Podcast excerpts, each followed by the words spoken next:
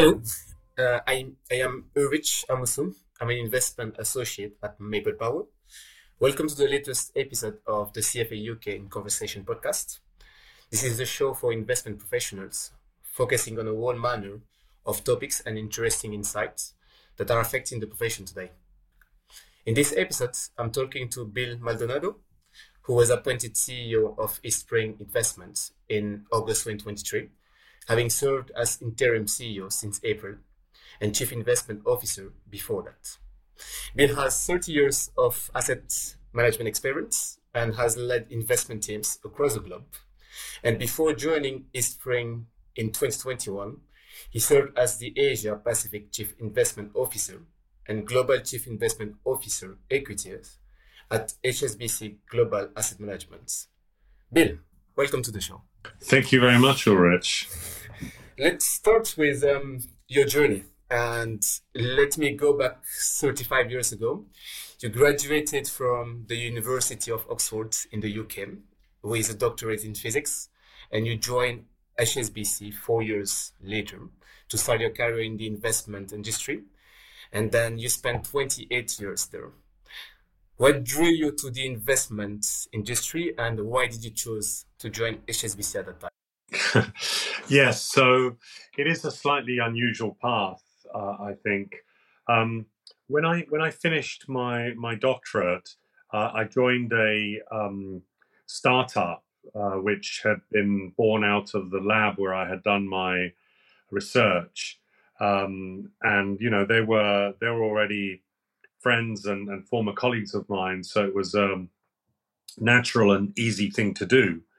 When when I joined there, they were very keen that I do an MBA, which actually I was at the time not at all keen on uh, because I'd been studying all my life. as far as I was concerned, I was 30 years old. I'd never really um, been outside of academia and and the last thing I wanted to do was to do more studying and, and more exams.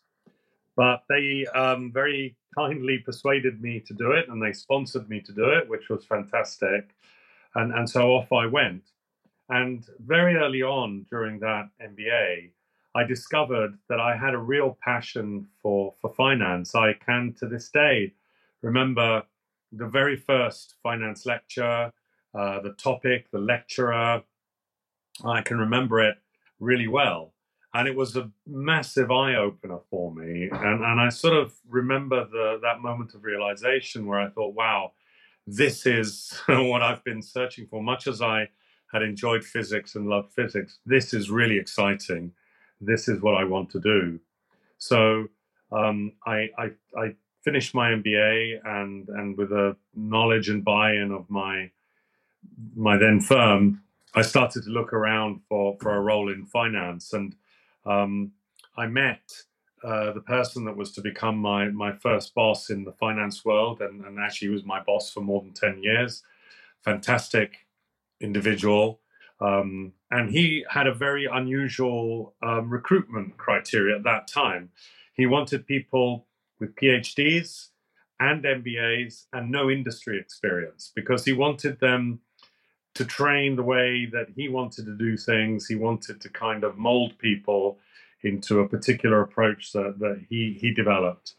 Uh, and that's how my, my journey began. And, and actually, sort of, uh, I always joke with people that, that it's slightly backwards because I started off doing derivatives and derivatives based fund management. And that kind of turned into more traditional fund management, which is what I'm involved with today but that was the wrong way around to, to most people. So will you, will you say then that um, your boss definitely had an influence actually in your career because you said actually he's been your boss for 10 years. So what are the different key learnings that, that you, you've got throughout actually this journey, for example, at HSBC? In that early phase, I would say for the first five or 10 years, um, he the, the the main thing he he did was one to have uh, a strong belief and a strong support of me, as he did with with others. He was he was a great boss in that way, and he became a friend and a mentor, and um, we're still we're still in touch to this day, even though he retired quite a while ago. Um, and and then uh, because that that was a phase where where the organization was growing quite quickly, there were lots of opportunities coming up all the time. So I was very happy to um, seize those opportunities to take on those new responsibilities, and he was very um, very comfortable in in in giving people those opportunities. And you know i didn't really think of it this way at the time but you know you're allowed to try things to fail things course correct you know all very important developmental stuff. So yeah he was he was absolutely fantastic and and very pivotal in my in establishing my career Understood. And as I'm pretty sure you will definitely have a lot of young investment professionals listening to that to this podcast.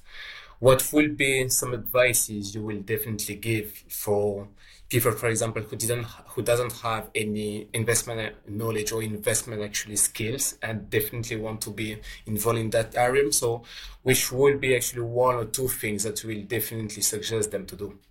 I think that these days um, there are plenty of ways to get investment knowledge and expertise, not not least of all, of course, through the through the CFA. Um, and and I think it is very important to acquire that knowledge. Um, and you can always tell when you're speaking to somebody who has been through that kind of professional training, the the way they speak, the language, the frameworks they have, um, come out very clearly and and are, and are greatly helpful in in kind of discussing concepts and ideas and, and, and processes. So I do think it's absolutely invaluable. Of course, I think you also need to have uh, a great interest in doing it. I do come across people who are attracted by what I would des- describe as some of the trappings of the industry. So, of course, there is status and and and money and and and other things. And and it's it's i think it's okay to be interested or attracted by those things but i think underpinning all that has to be an interest and and I would say even a passion for investing and for finance and for for learning and discovering about whatever area of investing you're in. It could be companies um, it could be derivatives, which is where I started. It, it, could be a number of areas, but you really need to have that that very keen interest because I think along the way the going will will no doubt get tough. It'll it'll get difficult, and if you don't have that passion and that drive to see you through, I, I think it gets it gets really really difficult further down the road. Yes, and I, I want to touch base definitely on what you said about being passionate. And I think as you as you mentioned, we have those type of being involved in the industry for status, for money and even actually for all the traps that you that you mentioned. But do you think that to be great at what you are doing, you have to be passionate about what you do on a daily basis? I do. I mean I would um I would just um calibrate that slightly I'm always a bit uncomfortable when when when I sort of hear the the, the sort of somewhat cliche advice that you should do what you love, um, and and you know if you if you turn your your single passion and love into a career, you know you'll never you'll you'll you'll never have a problem. I'm not sure that's great advice. Certainly not great advice for everybody. Um, I think what you need to do, eh, or what I think is is very helpful, is to have a really strong interest in what you do and a curiosity um, and an, an, intellectual curiosity to, to understand ever more about it, to to keep learning, to keep um, uh, kind of on on that on that upward path. So you need some drive to do that. Um, but but you know, a career I think is not a sprint, and that's what worries me sometimes with with the younger people in our business. They're in they're in such a hurry to establish themselves and to move up the sort of initial rungs of the ladder. They sometimes are not thinking a bit a bit longer term. It really is a marathon. Um, you know, I I feel like I've been on a on a thirty year plus marathon. And actually, I arguably I started very late. There's a lot of people my age who would have started ten years younger, so would have been doing this um, maybe for as long as as 40 years. So so I think if you if you're successful and you have that drive and that interest, it really is a long term career, and and and you should treat it like that rather than being in such a mad rush at the beginning. Yes, definitely agreed. And even to follow up on that, because you mentioned that you felt that the young generation definitely have this has this urge of wanting to be successful in a quick way.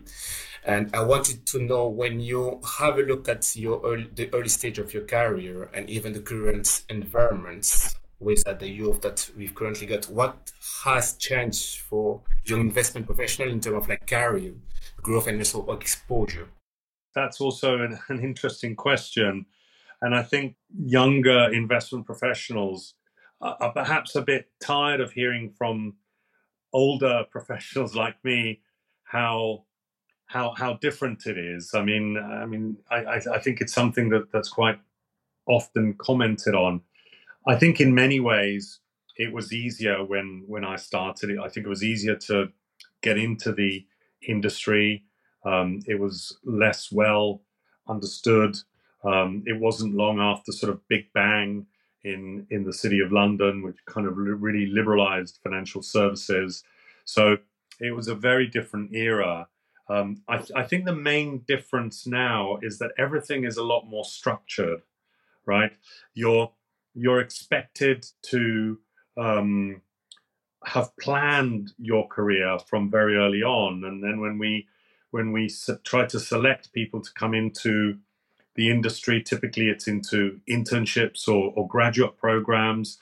And, you know, the, the firms are generally looking for evidence that very early on in people's lives, they had an interest in, in investing and they, they joined some kind of investing club at university and maybe did uh, placements at, at, investment firms. You know, it's a really high bar. I mean, it's it's honestly, it's it's very difficult. Obviously, if I had that bar, I would never have made it because I, I didn't do those things. I had absolutely no clue about business or finance or investing until I was, you know, 30 years old and then embarking on an MBA. So in many ways, it's it's very unfair on on on younger people. It's it's much tougher, fewer places, and and and the bar is is much higher. So I do have a, a lot of empathy for for for for people now coming into the industry, and of course, once they've made it in, because it's been so competitive and so difficult, they're very very keen to keep that that progression going. Again, that's that's very understandable. Um, so you know, I've I've a lot of empathy for that. I get it, but uh, yeah, sometimes things, you know, I, I don't think the the pace of progression or pace of learning is always even. There are there are ups and downs in in careers, um, and and not everything can be planned either. If I think back to my career, I didn't really plan to be where I am today, or I didn't really plan to be anywhere as an interim stage. What I tried to do was try to be really open to opportunities. And as opportunities came along, I tried to seize them and do my best uh, in those opportunities. And there were certainly periods when I felt I was maybe stagnating a bit and kind of was really hungry for, for the next opportunity to to come along. So again, I'm I'm very empathetic with with younger investment professionals who get get kind of a little bit um, concerned when there's a bit of a lull in the career.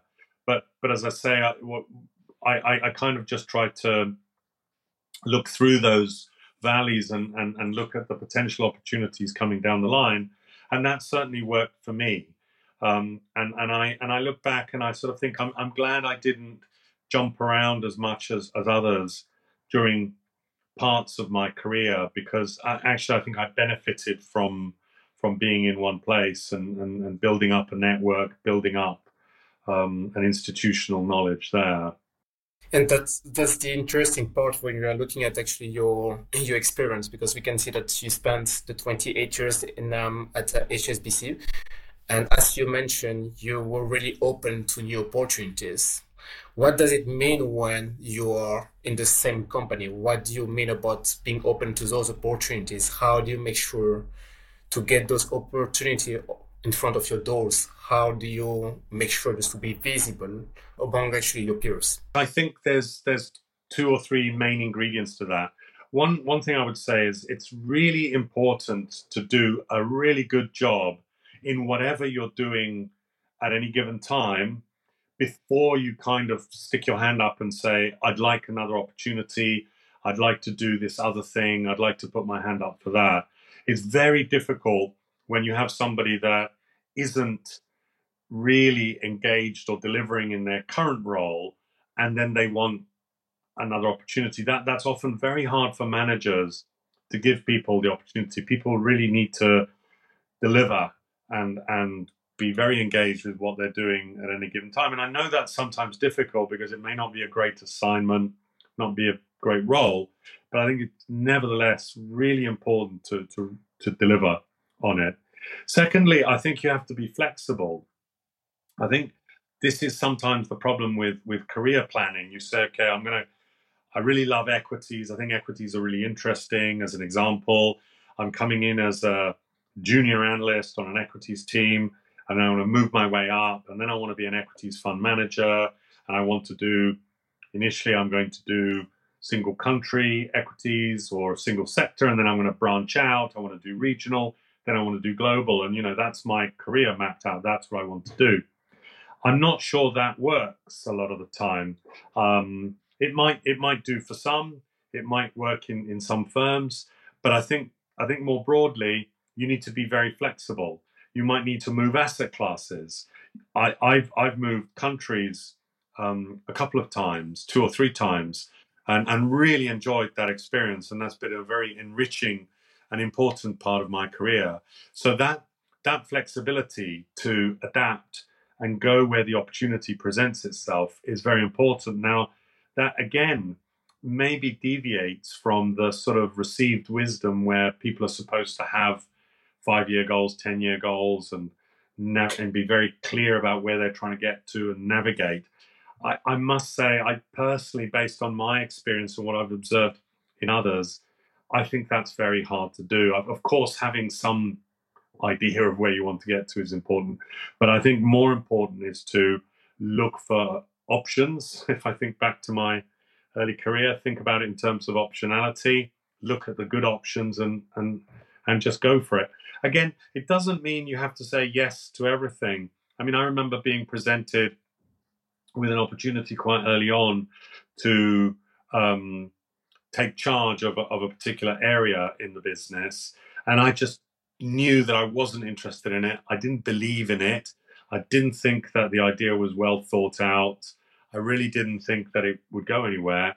And I remember having to say no to somebody very, very senior, and it was really difficult. So I'm not saying that you have to say yes to everything, but in general, to be open to opportunities, I think is is the key. So you you've got actually the, the ability then, as I mentioned, to do actually a great job. Definitely being flexible and also being open open to the opportunity that you mentioned. And two years and a half ago, you decided to make the move to move to Eastspring. Then in, in September 2021, and you've been appointed as a CEO in October 2023. So I was wondering then, Could you please give us actually much more details about the investment strategy of Eastspring and how does the company position itself actually in the market?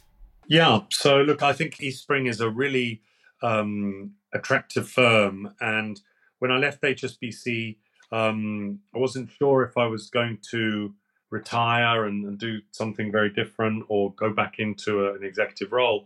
But when when the Eastspring opportunity came along, it was just so interesting. I I, I felt really compelled to do it, um, and and it has turned out that way. It's it's been fantastic. So, Eastspring is um, an Asia manager. We are we have probably the largest footprint across Asia of any investment firm. We have investment professionals in 10 or 11 different locations across Asia.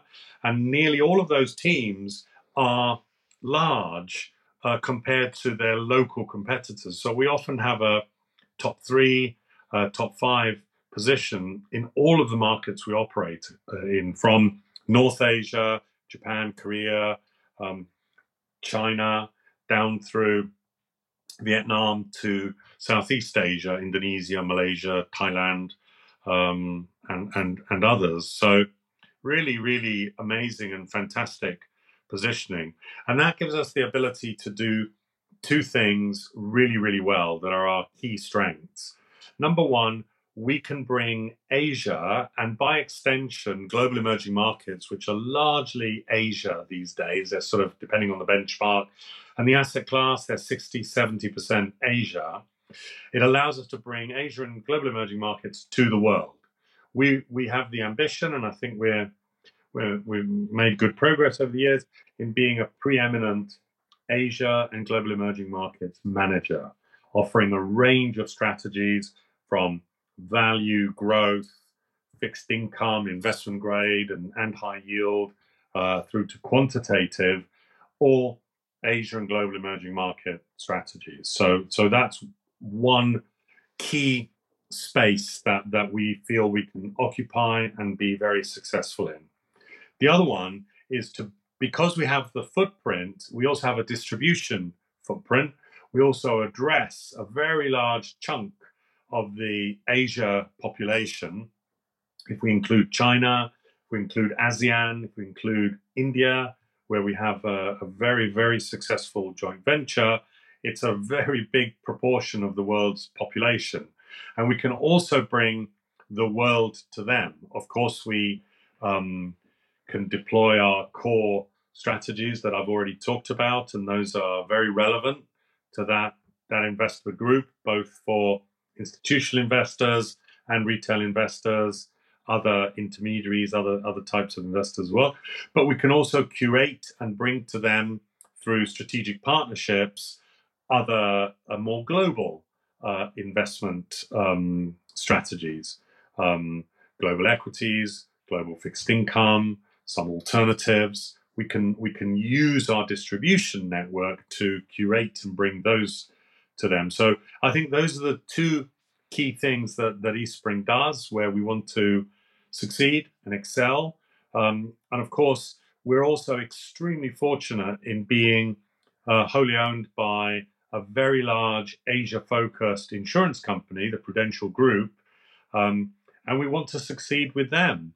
They've got a very exciting strategy, which they rolled out earlier this year. They made public under a new leader, a new CEO, who's really um, kind of injected a lot of energy uh, and, and direction and dynamism into the organization. And, and they have a wealth ambition, which we're part of, where we want to succeed. Uh, and of course, we have to also be good at managing the balance sheet assets that they give us to manage, not all their balance sheet assets, but some of them. Uh, and that's a very important capability for us as well. So that's that's Eastspring um, and, and, and what we do.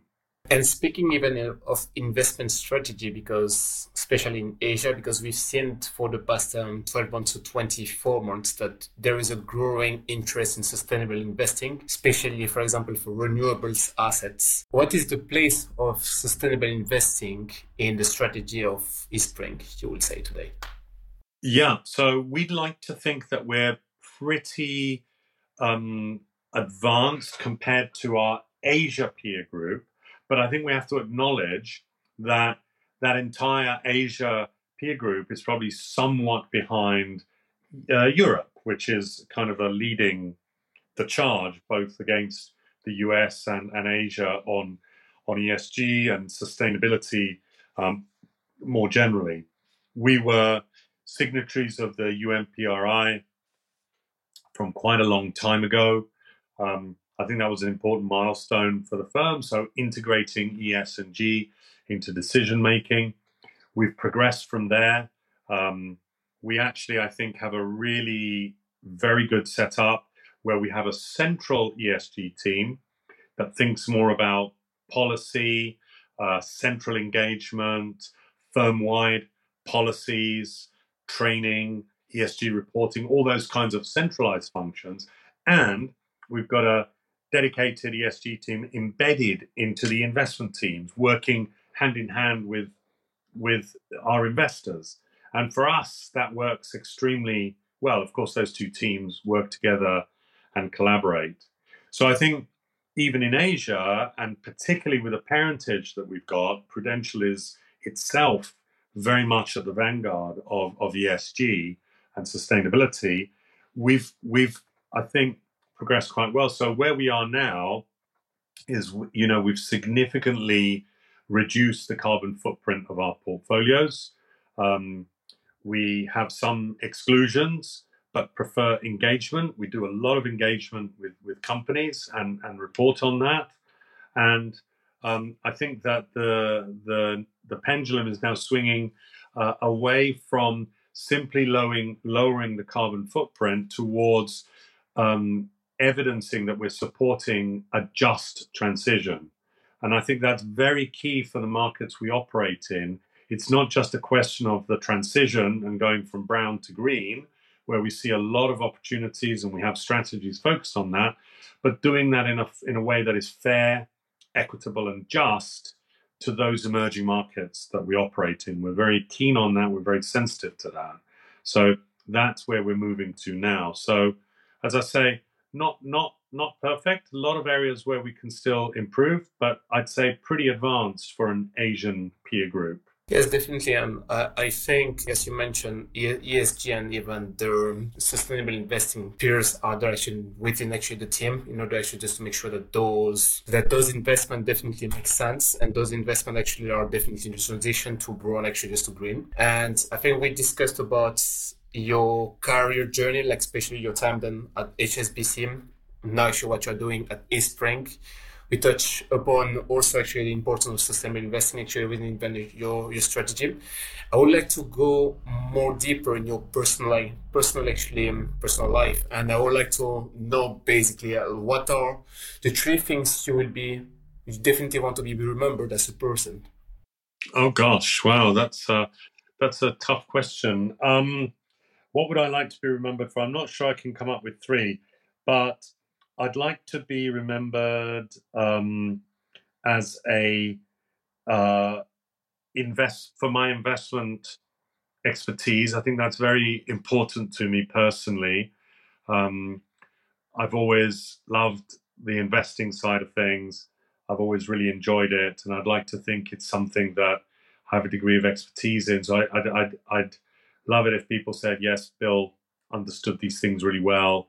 He could explain them well. Um, he always helped to bring clarity to, to some of these things. So I don't, I, I think that's important for me personally. Um, and then in the last, in the last few years, over the last five years or so, as I've taken on more and more senior roles, I think the leadership aspect of what I do is also very important. I need to be a good leader and and I'd like to eventually be remembered for for doing that.